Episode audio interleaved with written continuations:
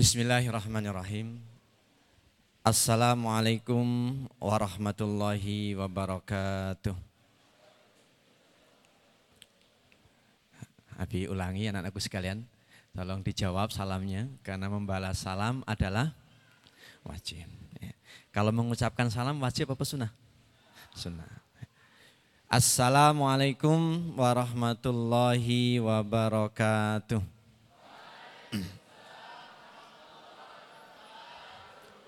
Alhamdulillah. Alhamdulillahi wa kafa. Wa usalli wa usallimu ala sayyidina Muhammadinil Mustafa.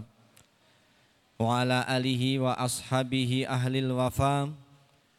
Wa man sara ala nahjihi waqtafa Ashhadu an la ilaha illallah wahdahu la syarikalah واشهد ان محمدا عبده ورسوله لا نبي ولا رسول بعده قال رب اشرح لي صدري ويسر لي امري واحلل عقدة من لساني يفقه قولي اللهم لا سهل الا ما جعلته سهلا وانت تجعل الحزن اذا شئت سهلا ربي زدني علما اما بعد yang saya hormati seluruh jajaran pengurus Yayasan Sepuluh Salam Nusantara beserta seluruh asatid asatidahnya.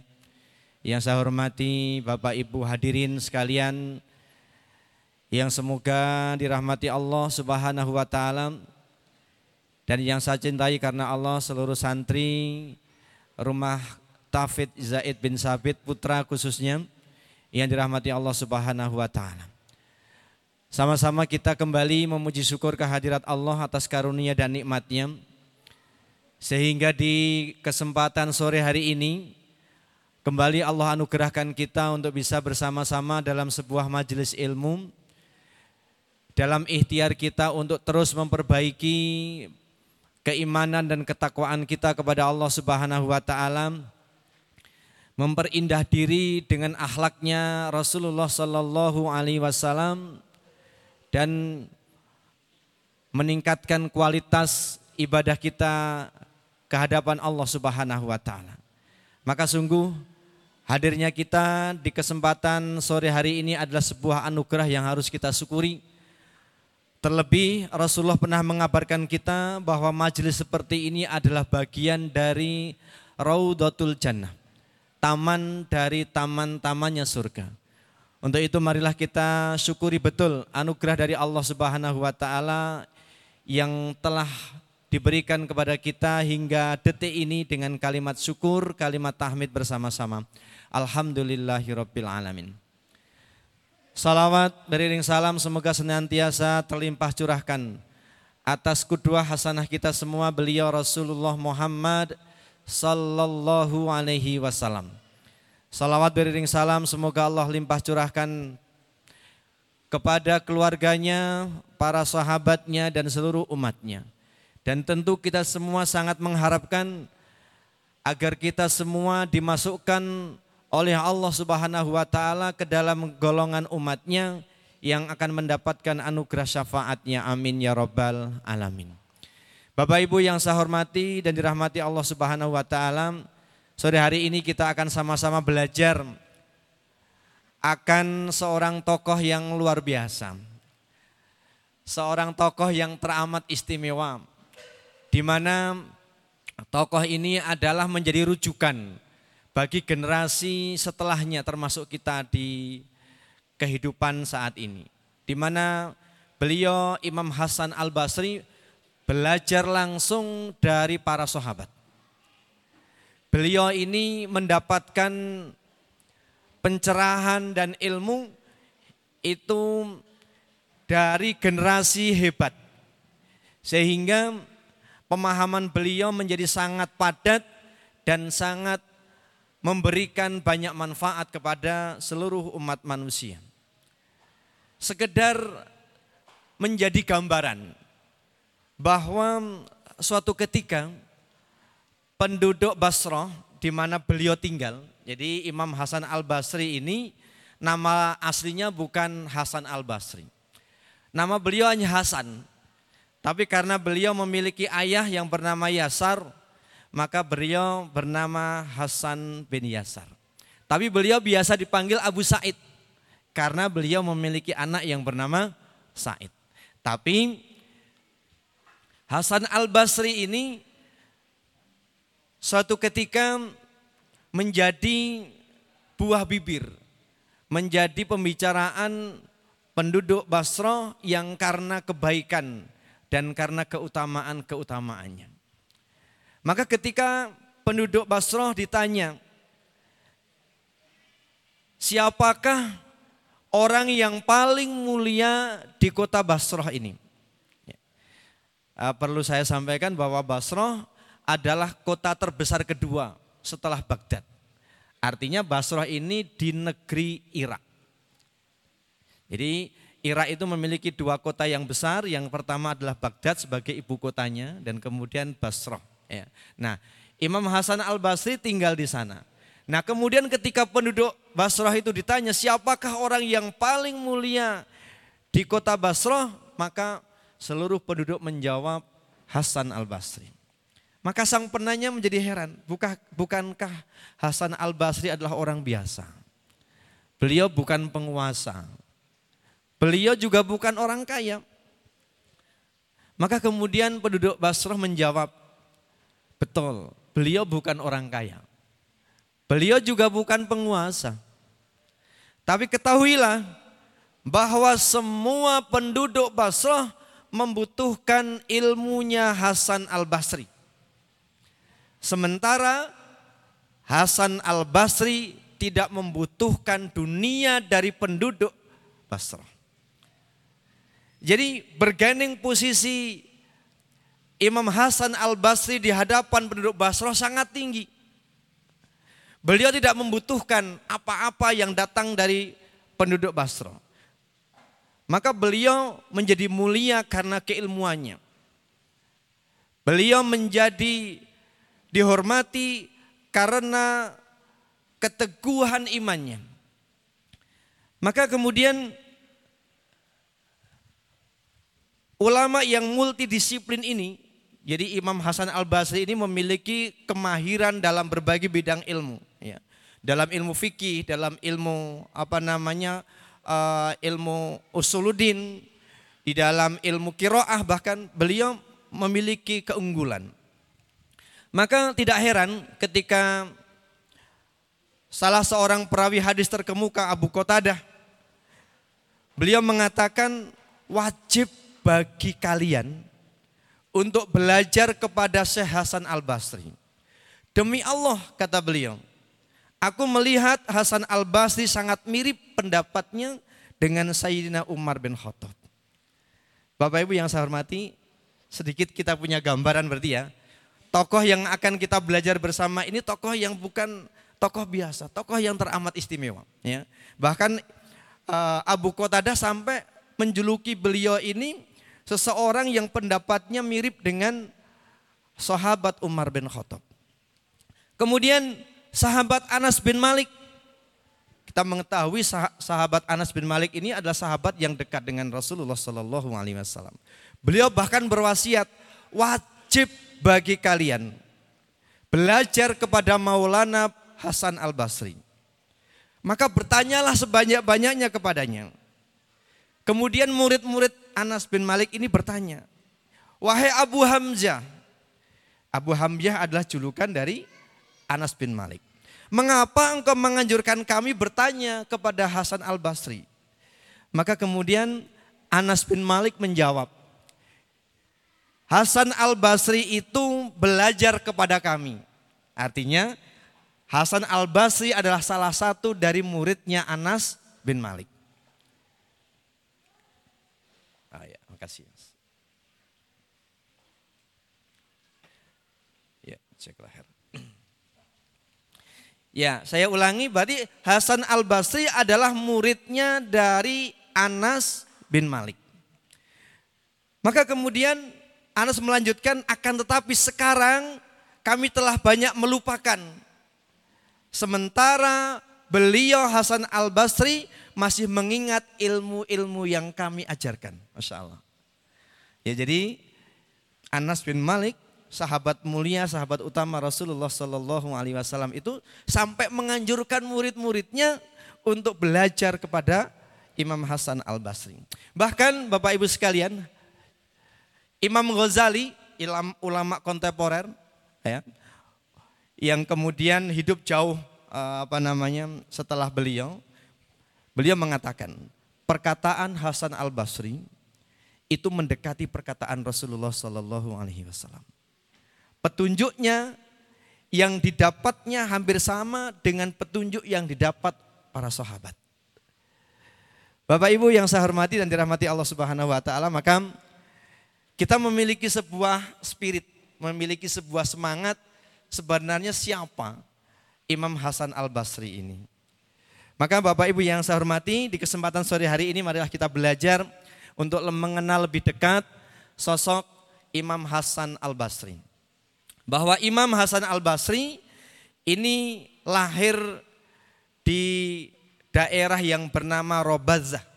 Ya, daerah di lingkungan Madinah. Tetapi jaraknya agak jauh, kurang lebih 170 km dari Madinah. Arah kota Riyadh atau arah e, timur laut dari kota Madinah. Jaraknya kurang lebih 170 km. Beliau lahir pada tahun 200 eh maaf, pada tahun 21 Hijriah atau bertepatan dengan 641 Masehi. Artinya apa? Beliau lahir kurang lebih sekitar 9 tahun setelah Rasulullah Shallallahu Alaihi Wasallam wafat. Maka beliau bukan sahabat Nabi, karena beliau tidak pernah bertemu dengan Rasulullah Shallallahu Alaihi Wasallam. Maka beliau adalah generasi tabiin maka di dalam judul dikatakan bahwa Hasan al-Basri santrinya para sahabat Nabi. Karena beliau belajar dari para sahabat. Bahkan tidak hanya Anas bin Malik, gurunya. Ada kurang lebih 100 sahabat utama tempat beliau belajar. Hasan al-Basri lahir dari rahim seorang ibu yang solihah. Bukan seorang bangsawan, ya, bukan juga seorang sahabat utama. Beliau lahir dari ibu yang bernama Khairah. Ibu Khairah ini adalah seorang budak yang telah dimerdekakan oleh Ibu Hindun binti Suhail. Ibu Hindun binti Suhail ini lebih dikenal dengan Ummu Salamah. Siapakah Ummu Salamah? Ummu Salamah adalah istri Rasulullah Sallallahu Alaihi Wasallam. Dan kemudian ayahnya bernama Yasar. Yasar ini adalah juga bukan seorang bangsawan. Juga bukan seorang yang terpandang. Tapi Yasar ini adalah seorang budak yang telah dimerdekakan oleh tuannya. Siapakah tuannya? Tuannya adalah Zaid bin Sabit. Jadi Yasar adalah salah seorang budak dari Zaid bin Sabit yang telah dimerdekakan. Bahkan beliau seorang budak yang sangat disayangi.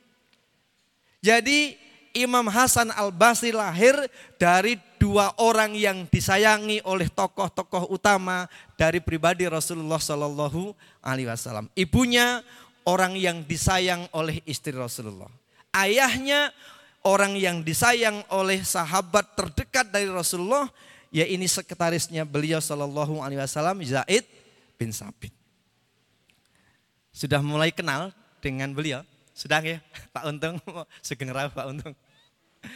Jadi tokoh ini memang luar biasa Bapak sekalian. Jadi maka saya tertarik untuk kemudian belajar bersama dengan Bapak Ibu sekalian di sore hari ini. Bapak Ibu yang saya hormati dan dirahmati Allah Subhanahu wa taala, maka ketika Ummu Salamah mendengar bahwa Khairah melahirkan seorang putra, maka kemudian beliau bergegas menyuruh seseorang untuk menjemput Khairah dan keluarganya dibawa ke rumah Ummu Salamah. Jadi beberapa hari setelah Hasan al-Basri ini lahir, beliau tidak tidak lagi tinggal di Robazah, kota yang jaraknya sekitar 170 km dari Madinah. Tapi beliau tinggal di tengah-tengahnya kota Madinah, di samping Masjid Nabawi, di rumahnya Ummu Salamah. Bapak Ibu yang saya hormati dan dirahmati Allah Subhanahu wa taala, ketika Khairah tiba di rumah Ummu Salamah, Ummu Salamah bertanya, "Wahai Khairah, sudahkah engkau memberi nama untuk anakmu ini?" Khairah menjawab, belum, wahai umul mukminin. Justru aku ingin andalah yang memberi nama untuk anakku ini. Nah, Ummu Salamah kemudian berkata kepada Khairah, wahai Khairah, kita akan beri nama anakmu itu dengan nama yang diberkahi oleh Allah Subhanahu wa taala, yaitu Hasan. Maka setelah Beliau mengucapkan itu, beliau kemudian berdoa. Ummu Salamah berdoa untuk bayi yang ada di hadapannya. Hasan bin Yasar. Bapak Ibu yang saya hormati dan dirahmati Allah Subhanahu wa taala, maka Hasan bin Yasar tumbuh di salah satu rumah Nabi Shallallahu alaihi wasallam. Khairah tidak selalu bisa menemaninya. Jadi ibunya tidak selalu bisa menemaninya karena ibunya menjadi punya tugas untuk kemudian membantu kebutuhan dari umul mukminin Ummu Salamah. Maka beliau Bunda Khairah sering pergi meninggalkan rumah. Dan kemudian konsekuensinya bayi mungilnya harus ditinggal di rumah. Nah, pada saat bayi ini ditinggal, tentu akan didapati bahwa bayi ini sering nangis. Maka ketika bayi ini nangis dan kemudian Ummul Mukminin mengetahui bahwa nangisnya bayi ini karena lapar atau karena haus, maka kemudian bayi itu dipangku. Dipangku oleh Ummu Salamah. Kemudian beliau menyusuinya. Padahal beliau sedang tidak punya anak. Karena cintanya yang sedemikian dalam kepada Hasan, putra dari orang yang dicintainya, yaitu budak yang telah dimerdekakan itu, maka Allah mengizinkan beliau bisa mengeluarkan susu yang bisa dijadikan sebagai penawar haus dan dahaga oleh Hasan bin Yasar.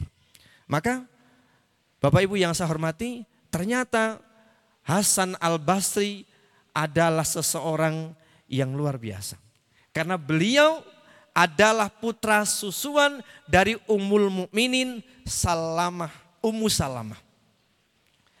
Bapak Ibu yang saya hormati dan dirahmati Allah Subhanahu wa taala, maka Hasan kecil ini betul-betul mendapatkan kesempatan emas untuk hidup bersama dengan istri-istri Nabi Shallallahu Alaihi Wasallam, sebab rumah-rumah beliau saling berdekatan, sehingga Hasan Al-Basri biasa bermain dari satu rumah ke rumah yang lain di antara umul mukminin.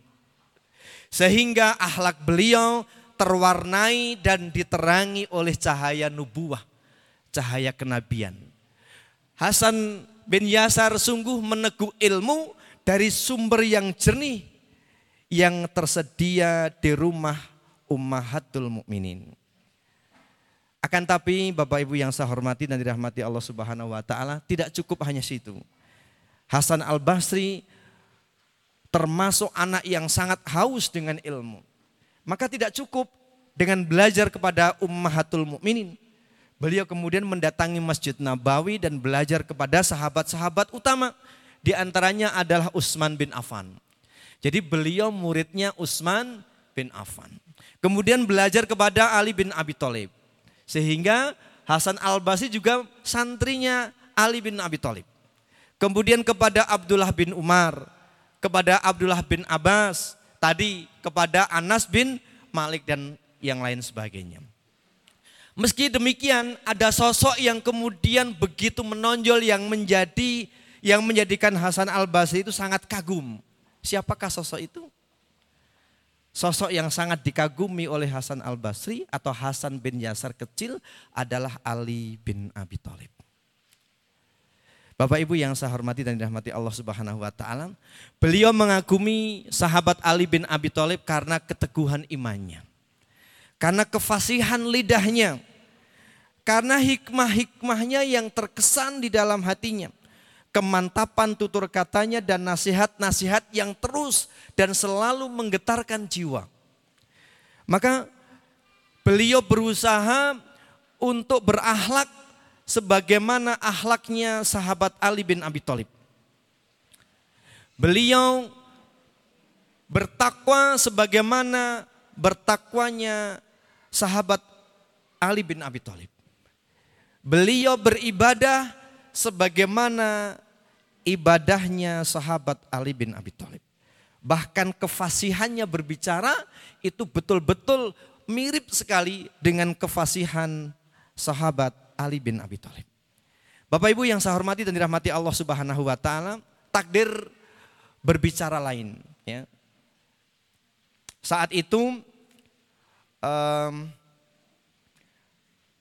ibu kota Daulah Islamnya harus pindah dari Madinah ke Basrah.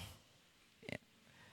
Jadi beliau berkesempatan kemudian untuk menimba ilmu kepada semakin banyak para sahabat.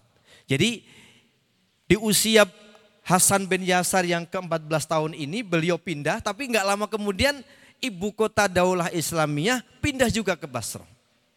Sehingga kemudian beliau sering bertemu dengan sahabat Ali bin Abi Thalib yang saat itu menjadi khalifah. Dan juga bertemu dengan sahabat-sahabat yang lain termasuk sahabat sahabat senior yaitu Anas apa namanya bin Malik, bahkan Abdullah bin Abbas. Nah, beliau selama di Basro, di Masjid Raya Basro saat itu beliau belajar secara intensif kepada Abdullah bin Abbas, yaitu Habru Ummati Muhammad. Ustadznya umat Muhammad Sallallahu Alaihi Wasallam. Jadi Abdullah bin Abbas ini dikenal sebagai ustadznya umat Muhammad karena kecakapannya. Ya, karena kepiawaiannya. Jadi beliau belajar dari orang-orang hebat di zamannya. Sahabat-sahabat senior yang menjadi rujukan orang-orang di zamannya.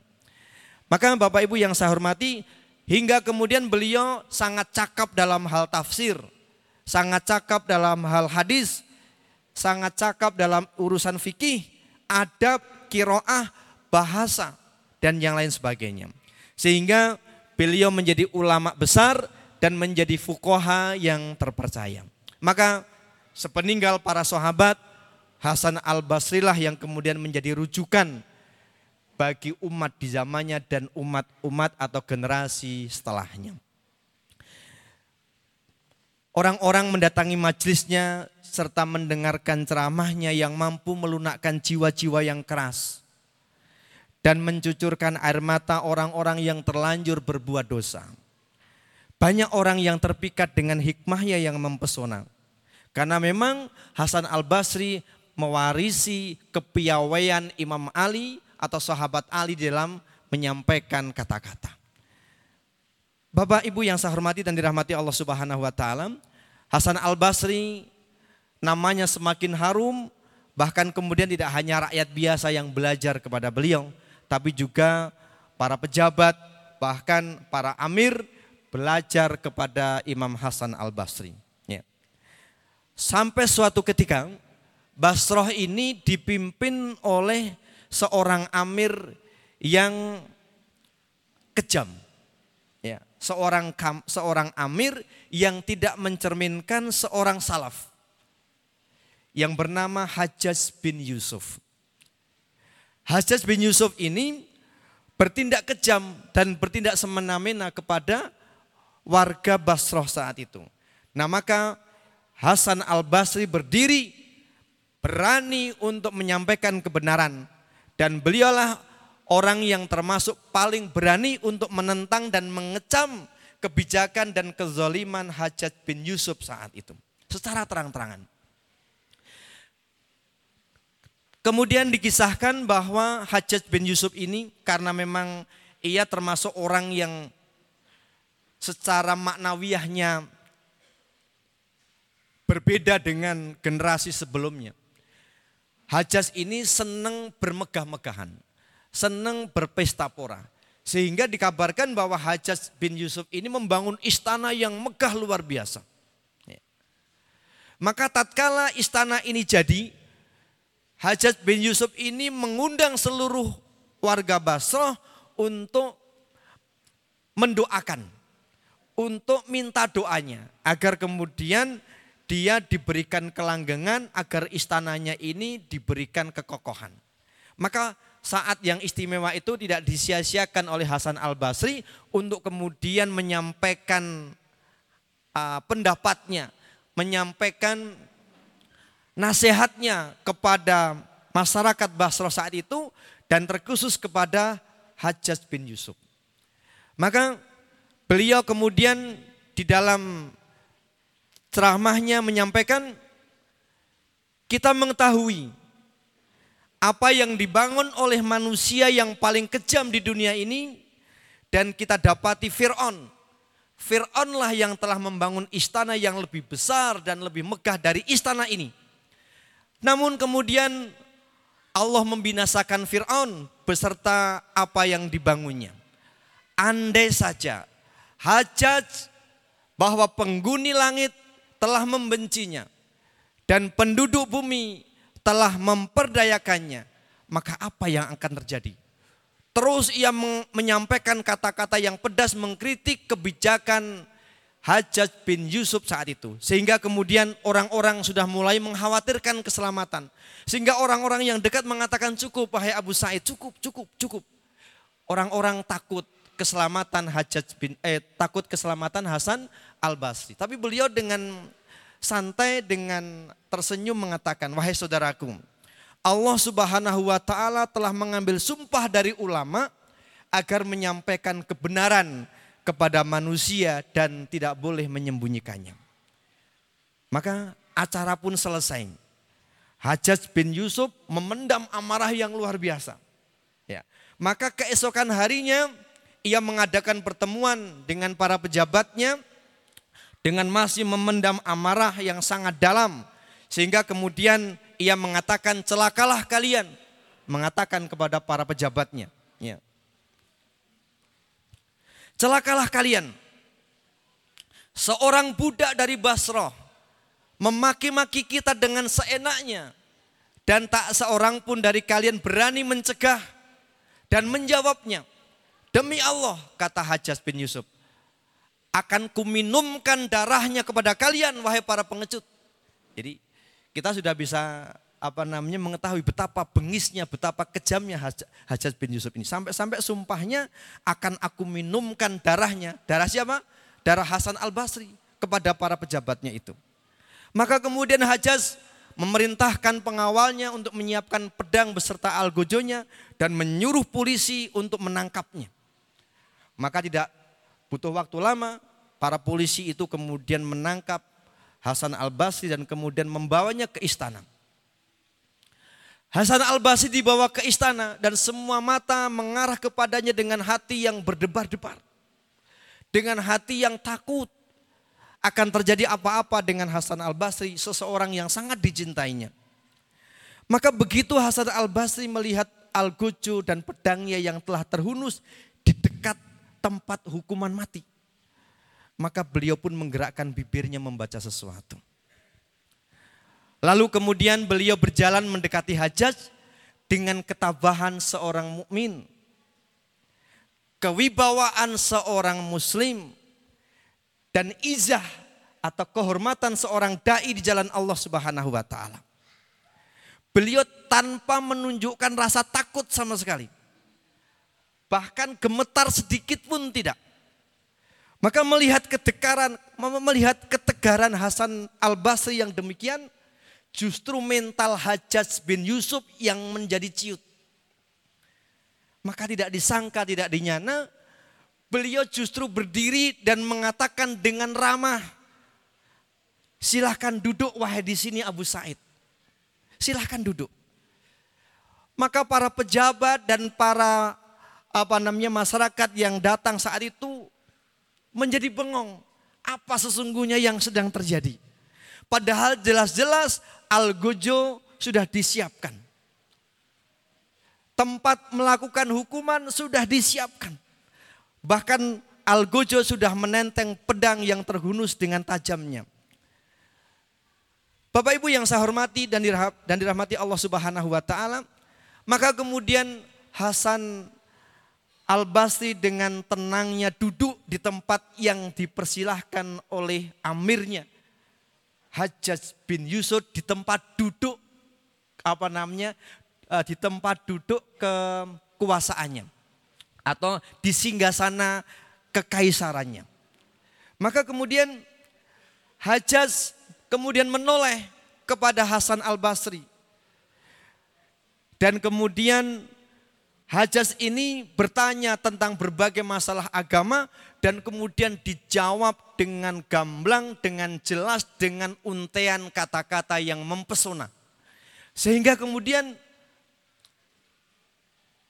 Hajas apa namanya menjadi terbuka hatinya.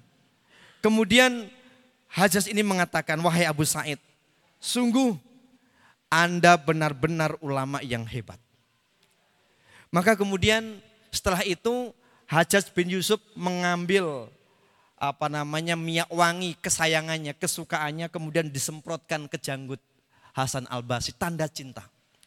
Kemudian beliau mengantarkan Hasan Al-Basri keluar istana sampai kemudian beliau menaiki kendaraannya. Maka kemudian sesampai di luar istana, pengawal yang tadi mengawal Hasan Al-Basri kemudian berkata, "Wahai Abu Said, Sesungguhnya hajat memanggil Anda untuk urusan yang lain. Ya, untuk urusan apa? Untuk urusan akan dibunuh, ya. Untuk urusan akan apa namanya dipenggal kepalanya. Karena telah lancang berani kepada Amir kepada istana. Ya, karena Hajjaj bin Yusuf ini seorang penguasa yang semena-mena.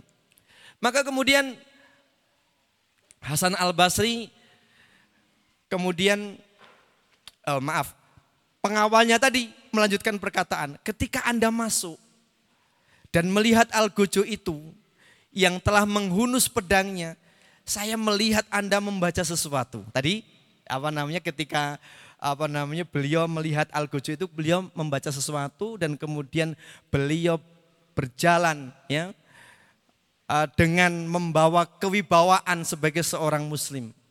Ketabahan seorang mukmin dan izah atau kehormatan seorang dai di jalan Allah Subhanahu wa taala. Maka kemudian si pengawal ini bertanya, sebenarnya apa yang tadi engkau ucapkan? Maka kemudian Hasan Al-Basri menyampaikan sesungguhnya tadi aku berdoa. Ya. Doanya adalah wahai yang maha melindungi dan tempatku bersandar dalam kesulitan Jadikanlah amarahnya menjadi dingin dan menjadi keselamatan bagi saya. Sebagaimana engkau telah jadikan api menjadi dingin dan menjadi keselamatan bagi Ibrahim alaihissalam.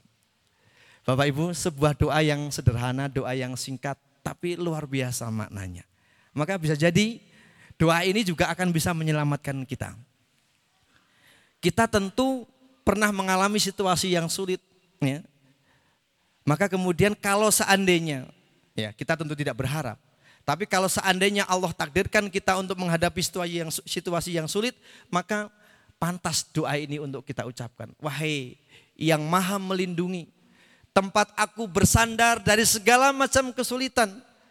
Jadikanlah amarahnya menjadi dingin dan menjadi keselamatan bagi saya. Sebagaimana engkau telah jadikan api menjadi dingin dan keselamatan bagi Ibrahim alaihi salam. Hafal Bapak Ibu? Santri hafal?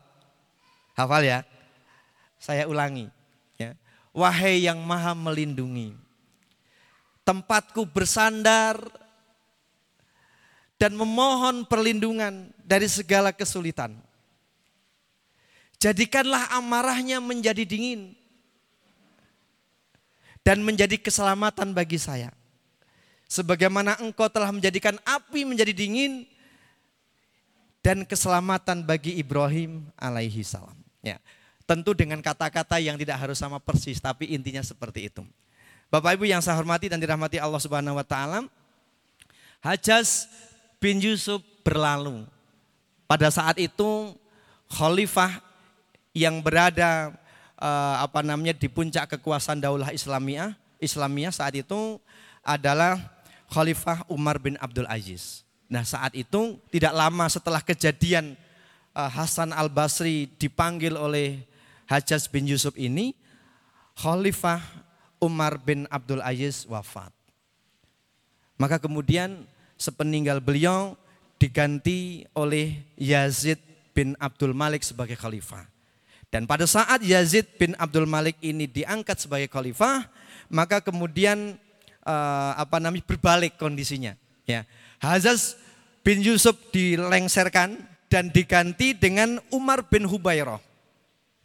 Akan tetapi uh, Umar bin Abdul Aziz seorang yang sangat yuhud, yang sangat tinggi nilai spiritualitasnya diganti oleh Zaid bin Abdul Malik yang karakternya tidak jauh berbeda dengan Hajjaj bin Yusuf. Terbalik. Yang tadinya khalifahnya yang hanif, khalifahnya yang baik, gubernurnya yang tidak baik. Sekarang berganti khalifahnya yang tidak baik, tapi gubernurnya Umar bin Hudaibirah ini yang baik. Maka suatu ketika gubernur Umar bin Hubairah ini merasa semakin tidak nyaman dengan tekanan-tekanan dari khalifah yang memerintahkan sesuatu yang menyimpang dari syariat Islam. Maka kemudian beliau memanggil apa namanya Hasan Al Basri dan juga ulama yang terkenal di jalannya, di zamannya yaitu Asyabi. Maka kemudian di hadapan Asyabi dan Hasan Al Basri, Umar bin Hudaibirah ini kemudian mengatakan sesuatu. Sesungguhnya Amirul Mukminin Yazid bin Abdul Malik telah diangkat oleh Allah Subhanahu wa taala sebagai khalifah atas hamba-hambanya. Sehingga wajib ditaati dan aku diangkat sebagai walinya di negeri Irak ini dan kupandang beliau tidak berlaku adil dalam keadaan yang demikian, bisakah kalian memberikan jalan keluar untukku? Apa yang harus aku lakukan? Apakah aku harus mentaati perintah-perintahnya yang bertentangan agama atau bagaimana? Maka kemudian yang pertama kali berbicara adalah Asyabi. Beliau mengatakan dan memberikan jawaban kepada uh, Amir, kepada Umar bin Hudaibirah ini. Kemudian beliau mengatakan sesuatu yang senada dengan apa yang diinginkan oleh apa namanya sang amir. Sesungguhnya saat itu amir apa namanya negeri Irak itu sedang cemas, mengkhawatirkan keselamatannya. Kalau beliau ini mengikuti Zazid bin Malik, beliau akan berurusan dengan urusan yang tidak mudah. Tapi ketika kemudian mengikuti, beliau bertentangan dengan hati nuraninya. Maka kemudian uh, setelah Asyabi ini menyampaikan apa yang beliau katakan, maka kemudian Hasan al-Basri tetap diam. Sehingga kemudian uh, sang amir yang kemudian bertanya, wahai Abu Sa'id, bagaimana pendapatmu? Maka kemudian ketika ditanya seperti itu, Hasan al-Basri menyampaikan, wahai Ibnu Hubairah, takutlah kepada Allah atas Yazid. Dan jangan takut kepada Yazid karena Allah. Sebab ketahuilah bahwa Allah Subhanahu wa taala bisa menyelamatkanmu dari Yazid. Sedangkan Yazid tidak akan pernah mampu menyelamatkanmu dari murkanya Allah Subhanahu wa taala. Wahai Ibnu Hubairah, aku khawatir akan datang kepadamu malaikat maut yang keras dan tak pernah menentang perintah Robnya, lalu memindahkanmu dari istanamu yang luas ini menuju liang kubur yang sempit. Di situ engkau tidak akan pernah bertemu dengan Yazid. Yang kau jumpai hanyalah amalmu yang tidak sesuai dengan perintah Robmu dan Rob Yazid. Wahai Ibnu Hubairah, bila engkau bersandar kepada Allah dan taat kepadanya, maka dia akan menahan segala kejahatan Yazid bin Malik atasmu di dunia dan di akhirat.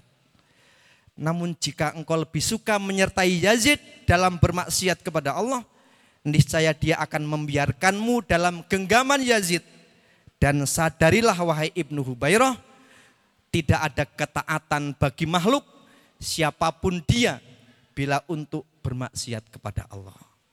Maka Umar bin Hubairah menangis, menangis sesenggukan demi mendengar nasihat dari Hasan al-Basri ini. Sehingga kemudian janggutnya basah karena derayan air matanya. Bapak Ibu yang saya hormati dan dirahmati Allah Subhanahu wa taala. Kamis malam, tepatnya malam tahun 1000 tahun 110 Hijriah. Hasan Al-Basri harus memenuhi panggilan Allah Subhanahu wa taala pulang untuk selama-lamanya. Hari itu adalah hari Jumat awal. Kamis malam berarti hari Jumat awal.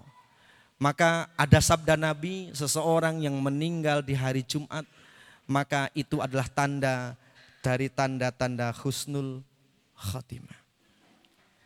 Maka kemudian pagi harinya seluruh masyarakat Basrah berduka. Maka ketika jenayahnya selesai dimandikan, dikafani dan disolatkan, setelah sholat Jumat selesai, maka seluruh penduduk Basrah mengantarkan ke tempat peristirahatan terakhirnya. Hingga dikisahkan saat asar tiba tidak ada satupun orang yang ada di masjid dan berangkat ke masjid. Karena antara pemakaman dengan masjid berjarak cukup jauh. Sehingga saat itu ada sejarah belum pernah terjadi satu masjid dalam satu, uh, maaf bukan satu masjid, uh, masjid raya Basroh itu tidak digunakan untuk sholat berjamaah fardu kecuali pada hari itu. Hari Jumat di waktu sore untuk sholat asar berjamaah. Saat itu tidak ada yang berjamaah sholat asar. Karena saat itu masyarakat Basro semuanya berada di tempat pemakaman Hasan al-Basri. Demikianlah cintanya masyarakat Basro kepada Hasan al-Basri. Orang-orang begitu antusias mengiringi jenazahnya, merasa kehilangan dengan sosok yang luar biasa ini. Ya. Bapak Ibu yang saya hormati dan dirahmati Allah Subhanahu Wa Taala, ya inilah Imam Hasan Al Basri. Kita telah mengetahui bagaimana kedudukan beliau di apa namanya hadapan para sahabat dan kita telah mengetahui bagaimana kiprah beliau selama hidup dan bagaimana beliau kecil dan seterusnya. Maka perlu saya sampaikan menjelang waktu maghrib ini ada sebuah kejadian yang luar biasa ada orang yang datang meminta nasihat kepada Hasan al-Basri dengan persoalan hidupnya. Orang yang pertama datang, wahai imam, sungguh di daerahku sedang terjadi kekeringan. Hewan ternak telah sulit untuk mendapatkan makanan. Air begitu sulit untuk didapatkan. Maka nasihatilah kami bagaimana agar kami bisa mendapatkan air, bagaimana agar negeri kami tidak kekeringan, bagaimana agar kami bisa menghindarkan diri dari paceklik. Maka Imam Hasan Al-Basri memberikan nasihat, perbanyaklah istighfar. Niscaya Allah akan memberikan solusi kepada kalian. Tidak lama berselang tamunya ini pulang dan datang tamu yang lain.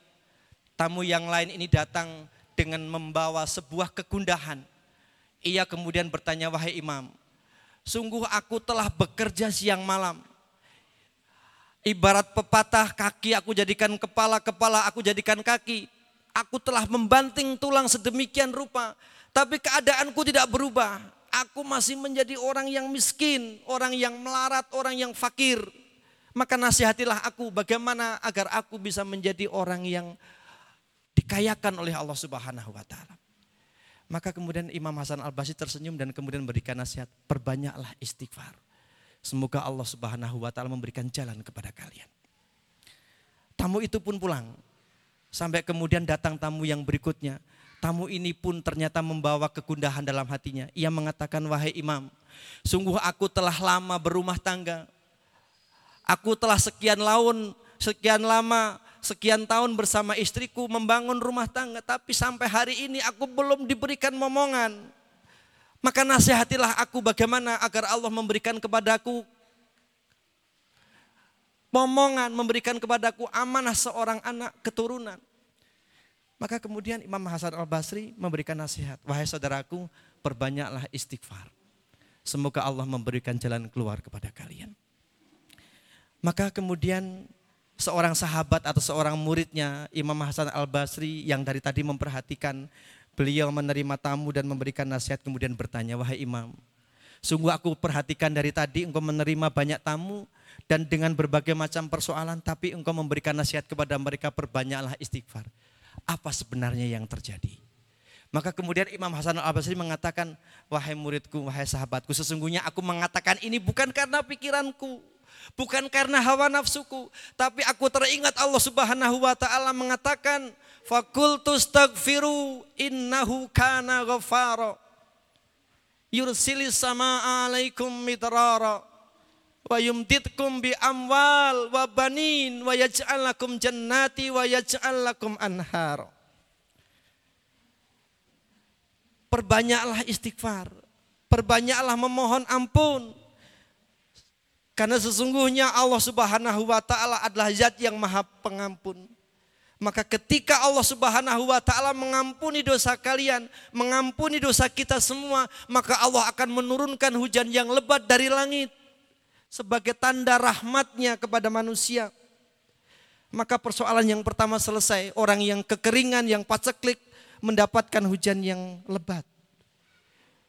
Kemudian Wa yaj'alakum jannati. Eh bukan. Yursili sama alaikum mitrara wa yumditkum bi amwal. Ya. Kemudian Allah akan memperbanyak keturunan. Ya.